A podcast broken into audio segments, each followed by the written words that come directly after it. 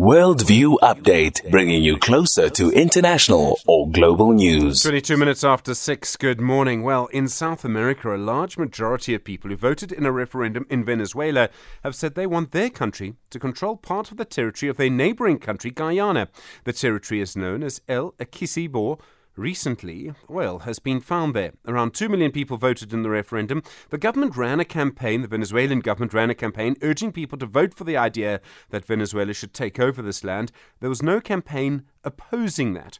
Professor Lyall White's a research associate at the Brenthurst Foundation and on the faculty at the Gordon Institute of Business Science. Professor White, good morning. Morning, Stephen. This is a long history, and in fact, uh, it goes back to the colonial era. Why does Venezuela suddenly want this land? Yeah, well, it stretches all the way back 150 years, Stephen, and it is something that uh, Venezuelans um, have for a long time believed is part of their territory. Uh, why it's come back up? There's two main reasons. Uh, the one is obviously oil, the discovery of of oil in that uh, Essequibo region, which also stretches across the border a little bit uh, into the Venezuelan waters, and then obviously um, the uh, Ratlin Ratlin Essequibo is part of uh, trying to build some type of nationalism or nationalist pride uh, in Venezuela at a time when uh, the current regime is uh, hugely unpopular and is facing a very, very um, interesting election in 2024.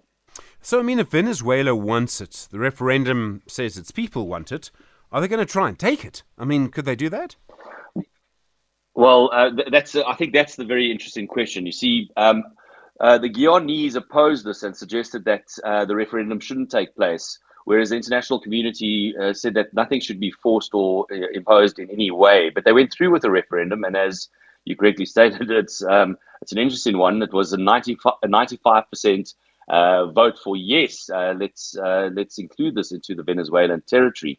Um, but it, there's a, it's a long way from actually claiming that area and uh, Maduro, for his part, the strongman president of Venezuela, has said he is acting in a constitutional and uh, and transparent and very very peaceful manner to try and uh, manage the situation. Bear in mind, once again, Stephen, as you said, this is not an issue that has actually been uh, has come to the fore in the last few decades. Uh, the dispute over Essequibo region, uh, which, by the way, which makes up nearly two thirds of Guyana and accounts for about a sixth of their population, um, this has not really been contested by by Venezuela because most of the South American neighbors, and including very importantly Cuba, the long-standing ally of uh, Venezuela, have backed Guyana's claim uh, to the land. And so this will raise unnecessary tensions over territory, something that we haven't seen in South America for uh, for over a hundred years. And it's um, so I don't think it's something that's a foregone conclusion that this will actually take place. I think there's a long way to go, but it does raise unnecessary tensions in the region. I mean, we know that our borders are still really colonial borders, um, and in a way they shouldn't be. Uh, it's difficult to try and change that. Uh, in South America, is it pretty much the sort of same thing? The history is quite different, but there's strong resonances in some ways.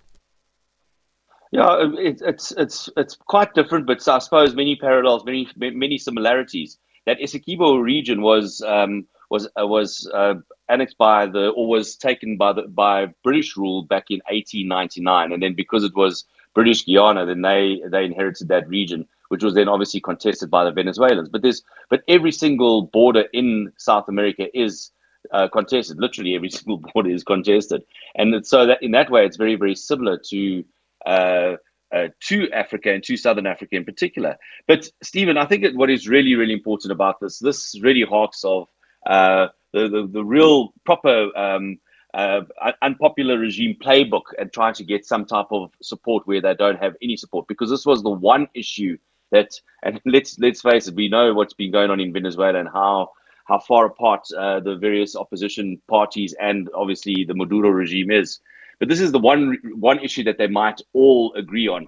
It's a little bit like um, the the Falkland Islands in Argentina, and let's hark back or remember back to 1982 and what that regime did to try and rustle up support for that uh, dictatorship at the time. So you don't expect any kind of conflict on the border with this? No, not yet. no, it's a far away from that.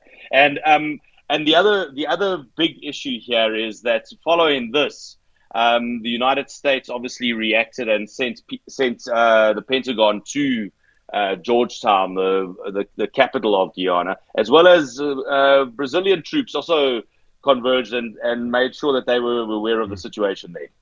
Professor Lyall White, thank you very much indeed. Research Associate at the Brenthurst Foundation on the faculty at the Gordon Institute of Business Science.